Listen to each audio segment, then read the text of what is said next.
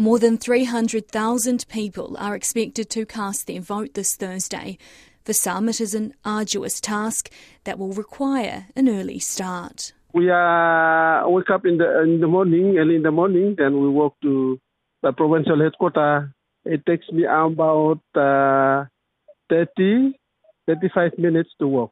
So everybody going to work together. More than 8 million ballot papers have been printed and delivered by boat and helicopter to polling stations across Vanuatu.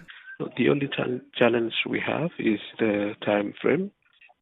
The time frame it's, it's too short, but we can't do much about that because it's in the constitution, so we have to manage within the time frame. Principal Electoral Officer Joe Johnson Lati says it has been a logistical challenge to prepare for this snap election. Yeah, it's it's really a concern for both the voters and the candidates because they, they have to act within the time frame. It's frustrating at a certain point of time, um, but uh, we encourage uh, them to manage just manage within the time frame because it, it's not a choice it's an obligation so they have to meet all the deadline yeah Head of news at the national broadcaster, Vanuatu Broadcasting Television, Stevenson Liu, says there are hopes voter turnout will be higher than the last general election in 2020, which was held during the COVID 19 pandemic. He says voter turnout was low, sitting at around 70%.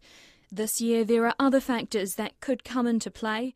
We have uh, quite a number of voters who are actually overseas on, on RSE and SWP. We're talking about 11,000 uh, people in Australia, I mean, both Australia and New Zealand. So, uh, depending on on how far they've gone in preparing proxy votes and all that, Otherwise, uh, we, we we might have to see a space in terms of numbers there if, if if most of them or all of them have not uh, had the opportunity to prepare proxy votes.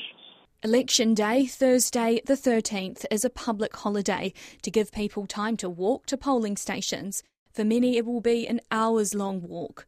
One voter in Vanuatu says support will be given to those who need it. So everybody going to walk together tomorrow. In nearby Gaua Island, it's a similar story. We have uh, organized transport to to take all people or disabled people to, to go to the polling station to vote. Some, some people will, will, will walk far. Presiding officer for one of the largest polling stations on Gaua Island, Jacques Berry, says it all feels very rushed.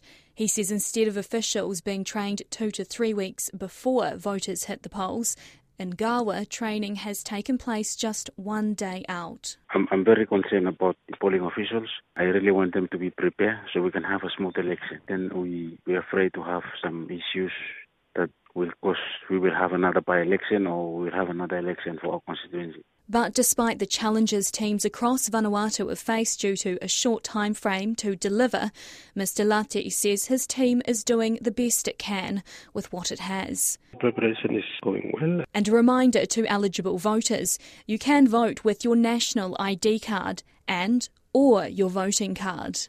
There was an amendment that uh, allows for the national ID card but we are still on the transitional uh, period with the with the electoral card. It was supposed to go through Parliament this uh, November, but since uh, there was a dissolution of the Parliament, that, and then uh, we are hoping that the next government can take it over to Parliament, uh, encourage all the eligible voters who have been registered to vote. Uh, it's it's a time when they can exercise their constitutional right Preliminary results are expected to be announced Thursday afternoon, but Joe Johnson Lati says it may take around one week to confirm the official results.